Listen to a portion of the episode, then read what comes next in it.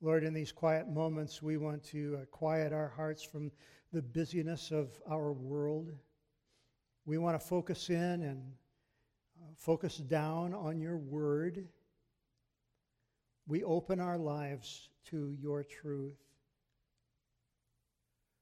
Whatever you have for us today, we want it. And we ask you to speak clearly. Um, Thank you, Jesus, for loving us with such an everlasting love and uh, for making a place for us in the kingdom of God. We want all you have to give. In Jesus' name, amen. Know it or not, everything you do is connected to something you believe. Your beliefs cause you to act in certain ways. Uh, uh, you believe that that chair is strong enough to hold you up. You had to believe that to actually sit down on it, or you wouldn't have sat there. You believe that your vehicle will get you from home to church, or you wouldn't have left home this morning. You believe that if you eat food, um, you'll thrive. If you don't eat food for a long period of time, you'll die. So you act on that belief, and you'll eat something between now and when you go to bed tonight. Uh, now, now, because you're here and are breathing, uh, I know that you have never experienced the alternative. Uh, so it's by faith that you are acting and taking in food and chewing and swallowing because you believe that if you don't eat, you won't be around for long. Belief always comes before action. Now that's simple. But I want to ask you today about your belief in God. Does your belief about God impact how you live? Does it mean anything in your life from day to day? Lots of people like to say that they believe, but really? Saying you believe doesn't necessarily mean you really believe. So today, this strange title to a sermon Do you in small letters believe or, or in large letters believe or only in small letters believe? If it makes no difference in how you live, in what you do from day to day, and how you speak and think and act, maybe you've got that lowercase kind of belief. And what you need is a more engaging faith, a bigger, more consuming belief. My pastor in Owatonna, Michael Zimmerman, likes to point to a chair and says, Do you believe in theory or do you believe in actuality? You can believe theoretically that the chair will hold you up, or you can actually demonstrate your belief by placing your bottom on the seat. So, do you believe or just believe? True belief is connected to the way we live and speak and think and act. Genuine faith has to be more than just a set of theological doctrines that I nod my head to and say, oh, yeah, I believe that. Yep, I agree. That sounds biblical. No, genuine belief, biblical belief, is a belief that is so impactful and powerful that it requires of you and demands of you, and through it, God actually reshapes the person you are. Let me tell you something. In the Bible, the word belief, faith, is not, pri- not only about doctrines, not only about your agreement with certain creeds or scripture points of view. It's a way more personal and impactful word than that. Uh, now, your English text will cue you with the phrase the faith when it's speaking about the doctrines of our belief, but understand it goes way deeper than just ideas that you say to be true. Our language does give us some difficulty here to understand this. We have the words belief, which, beliefs, which means doctrines ideas we agree with. That's a big word in Christian circles. But the New Testament means more. The word pistis is not only about ideas, it's more about a relationship, trust in a person. Listen, for God so loved the world that he gave his only Son, that whoever believes in him should not perish, but have everlasting life. Believing in Jesus is not believing that he was a historical character. Believing in God is not believing he exists. Believing in God is not just believing he's right or believing his word is true. It's trusting him. Believing in Jesus is trusting him, following him, submitting our life to him. Do you believe with caps or do you only believe lowercase? Do you live trusting him or is he just an add on to your life. What I want to challenge you to today is the kind of belief that is so significant, so consequential, so consuming and impactful in your life that it's like a new plane of existence because it's possible to experience God not as some distant, disinterested ruler of the universe, but as your closest, most intimate lover and friend. We're talking about what the Bible describes as faith, belief, not a set of doctrines you nod your head to, but a relationship with Jesus that connects you personally with Him and not only helps and resources you when life gets hard, but gives you perspective and purpose and meaning when life is going well. Where you know God is actually with you and working in you and walking with you, alive through you. That kind of faith. God's great desire is to draw you into a relationship of trust in Him, confidence in Him, where every area of your life is shaped by your faith in Him, not some doctrine added on to a life that you control. Capital letters faith, not lowercase faith. Now, English has that usage of believe as well that idea of full commitment. If my wife and I were having a disagreement, it happens, doesn't it, honey? Um, and I say to her, Harriet, believe in me. I would not be saying to her, believe I exist.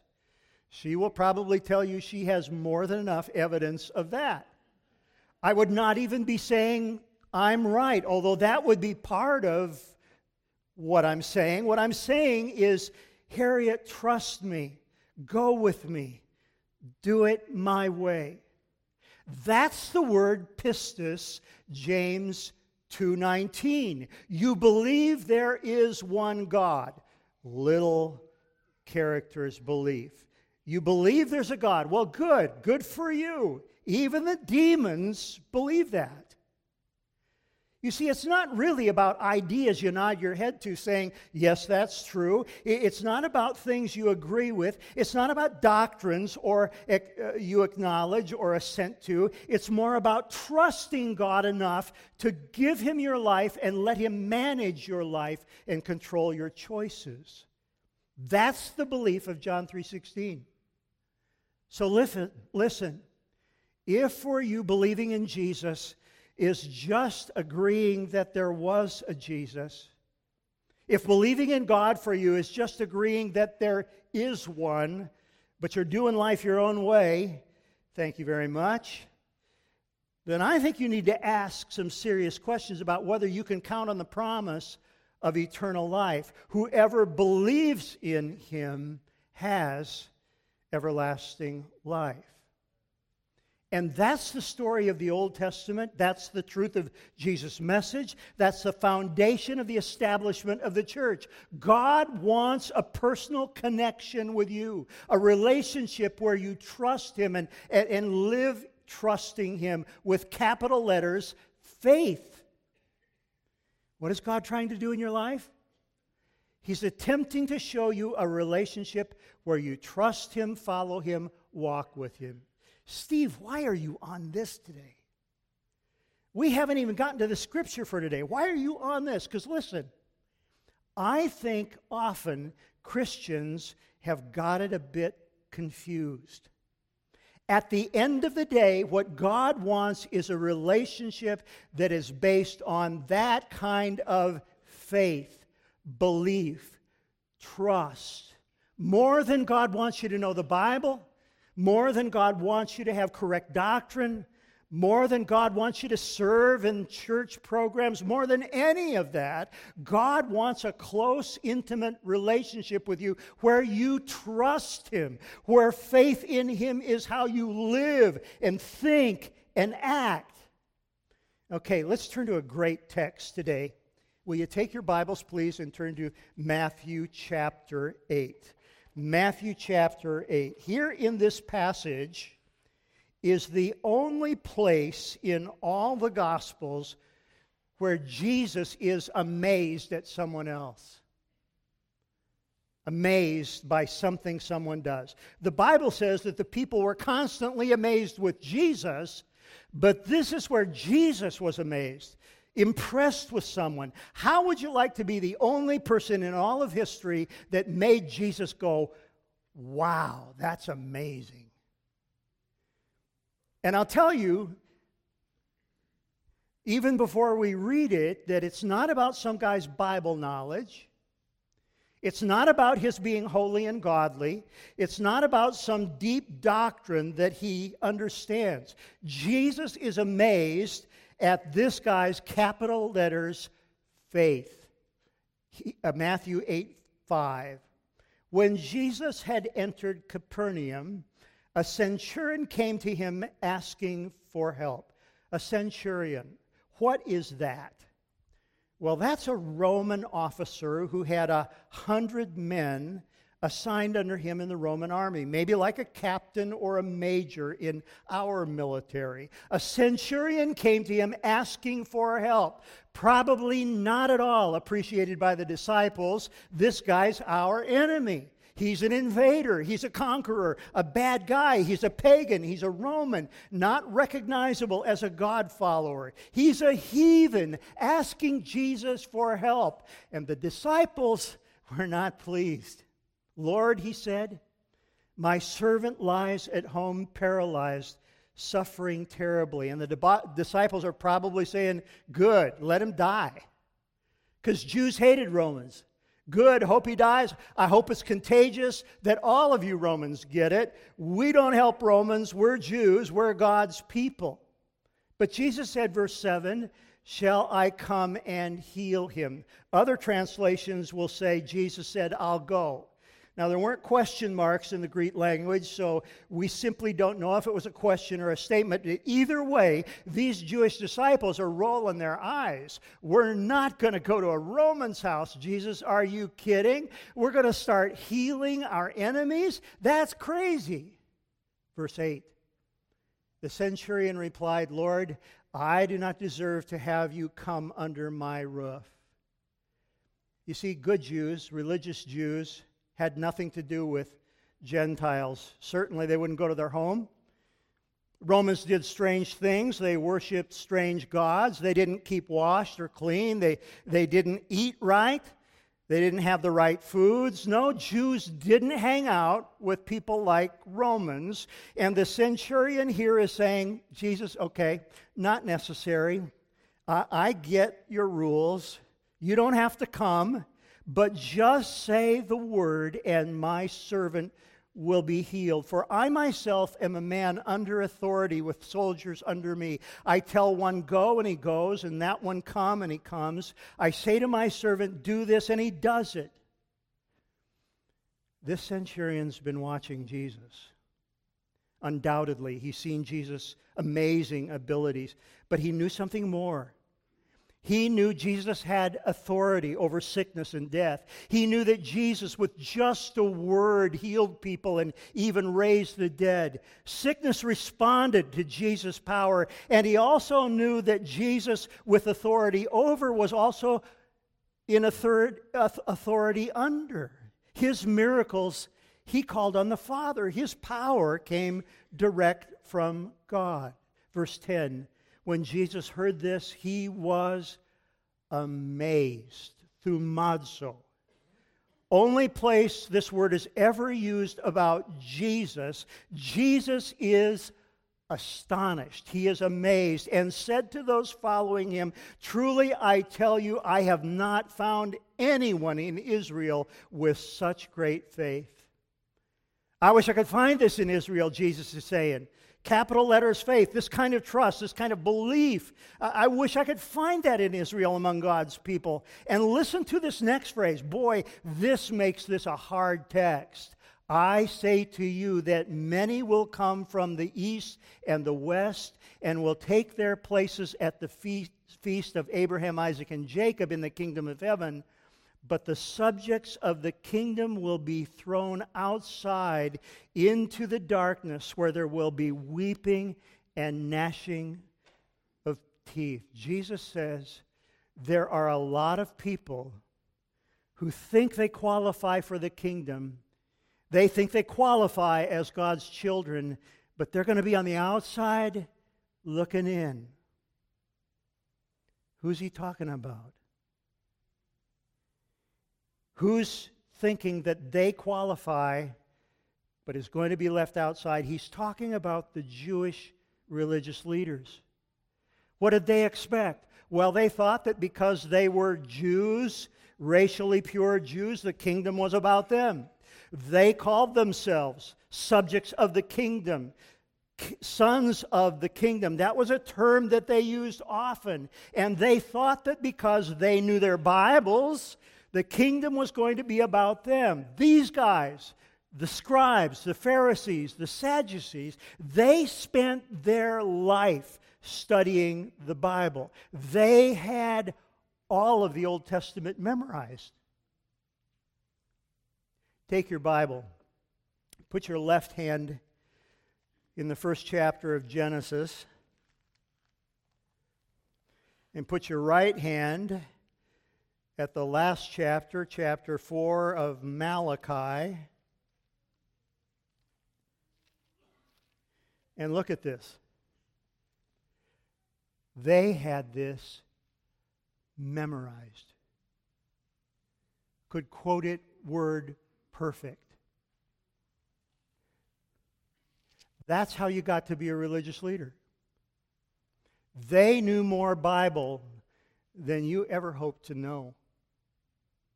What else did they think was important? Oh, they valued theological debate.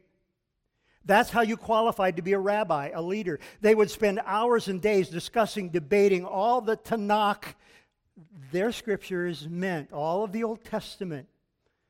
What was God like? What had God said? How should we therefore live? That's the other thing. They had a personal holiness that was astounding.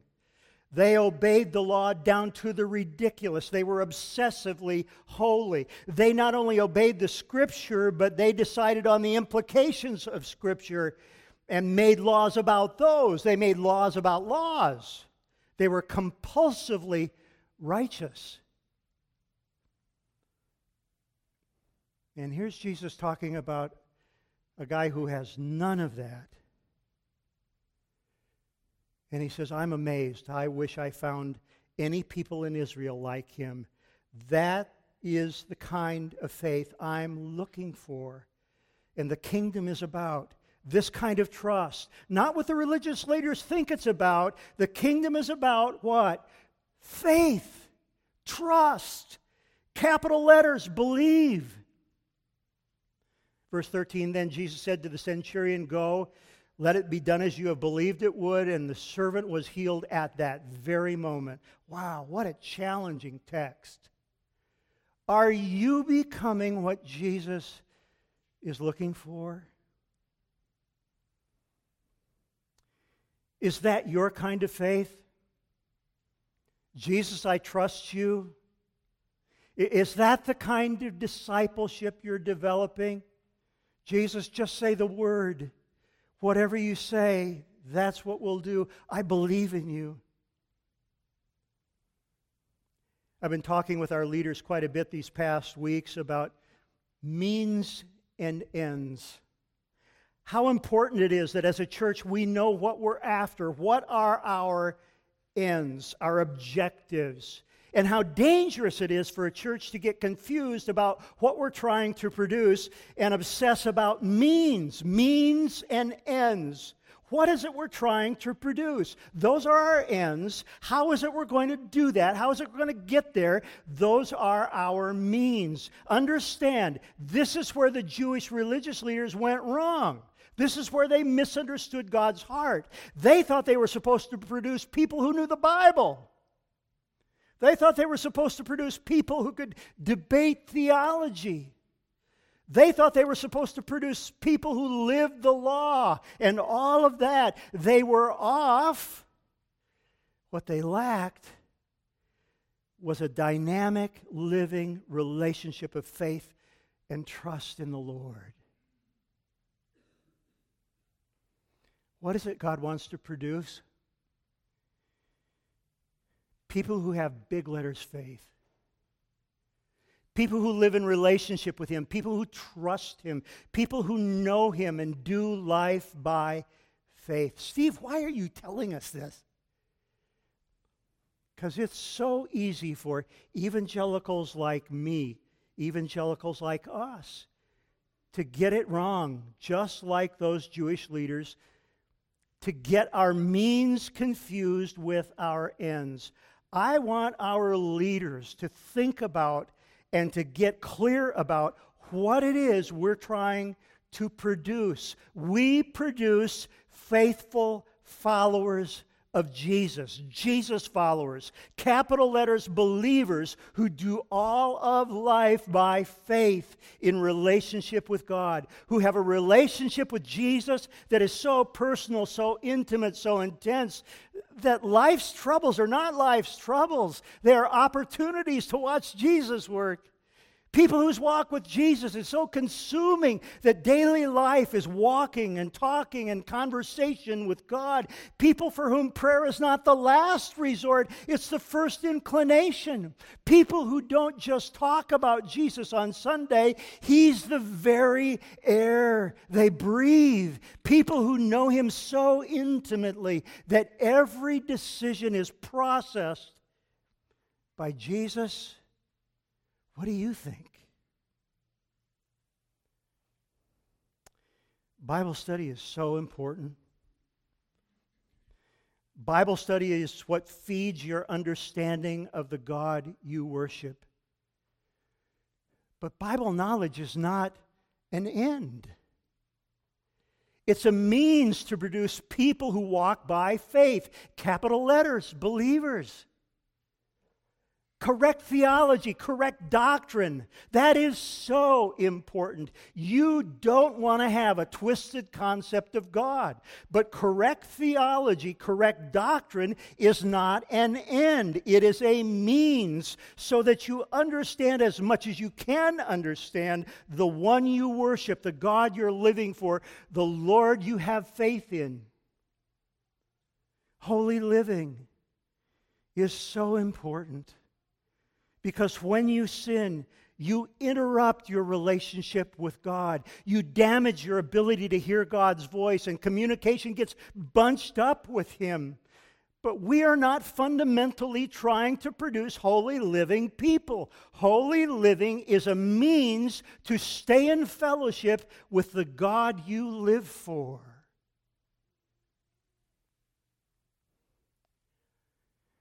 Let me say it the way one of my favorite preachers, Andy Stanley, says it.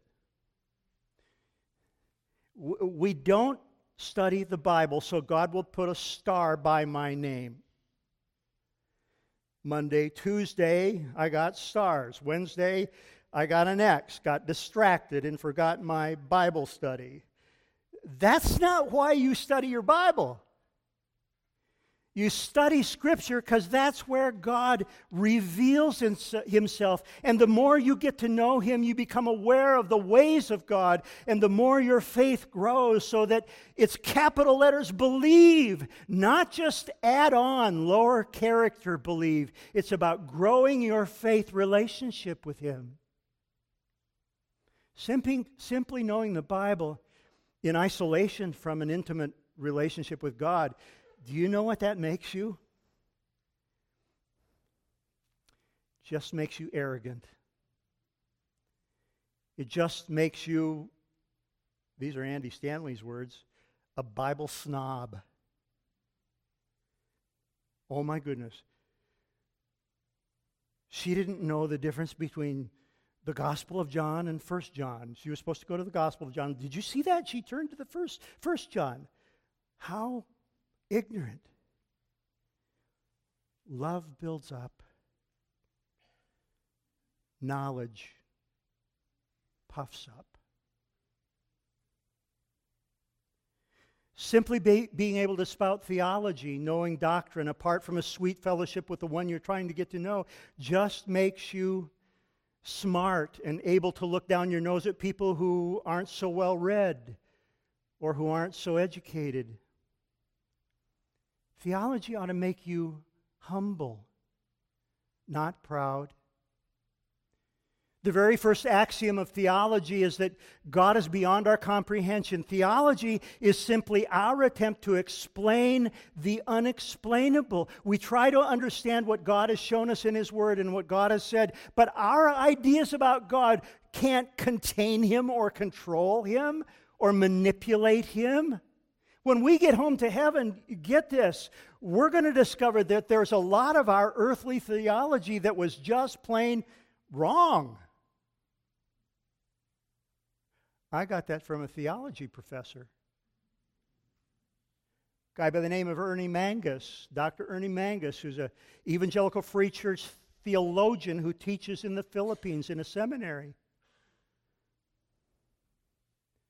Holy living apart from a sweet dependency and trust in the Lord, if it's an end in itself, if it's not a means by which you can develop your relationship with God, if you load up on, I'm the most consistent, careful Christian I know. I don't do this, I don't do that, I don't watch bad TV, I don't drink or smoke or dance, or I certainly don't hang around with girls who do. Listen, if that becomes an end in itself, if it's not about living humbly and trust with the Lord, all it will do is make you legalistic and judgmental. Now, listen. I'm not against Bible teaching. I'm for that. Uh, I am not against careful theology. I hope you know that. I'm for that. I, I, I am certainly not dissing obedient Christian living. That is so important. But, friends, those are means to the end that you become and that we make Jesus followers who are living in big letters faith, growing in big letters trust, developing the ability to live by big letters faith with Jesus. So listen, friend. I want you to hear me. What God wants with you is a living, breathing, dynamic, exciting, passionate, intimate, consuming relationship with Him. Get this the God who made you, the God who came as Jesus to die to forgive you, to clear out a sweet, free, free relationship with Him, He is waiting for you to trust Him, to be willing to faith it, to make Him the focus and the reason for your life. He wants a close relationship with you that is characterized by big letters faith. And that can be yours if you will simply let go of the stuff that distracts you and take hold of His hand and say, Jesus, I want you. I need God. We'll do life your way. I'm depending on you. I love this old song kind of oldy moldy now. When I listen to Michael W. Smith sing this, almost always it brings me to tears. Draw me close to you. Never let me go. I lay it all down again to hear you say that I'm your friend. You are my desire. No one else will do. Because nothing else could take your place to feel the warmth of your embrace. Help me find a way. Bring me back to you. You're all I want, Jesus. You're all I'll ever need, Lord. You're all I want. Help me know you are near. Let's pray.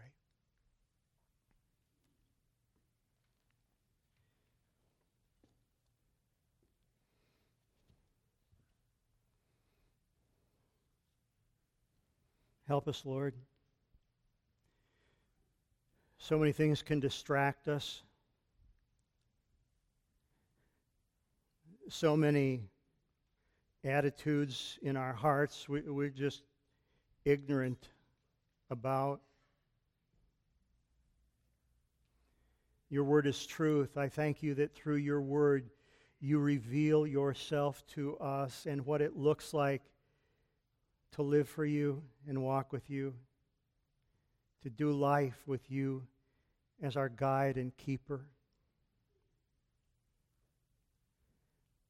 You're an amazing Lord. And we hunger for you. We thirst for you. Our desire is to draw close. Amen.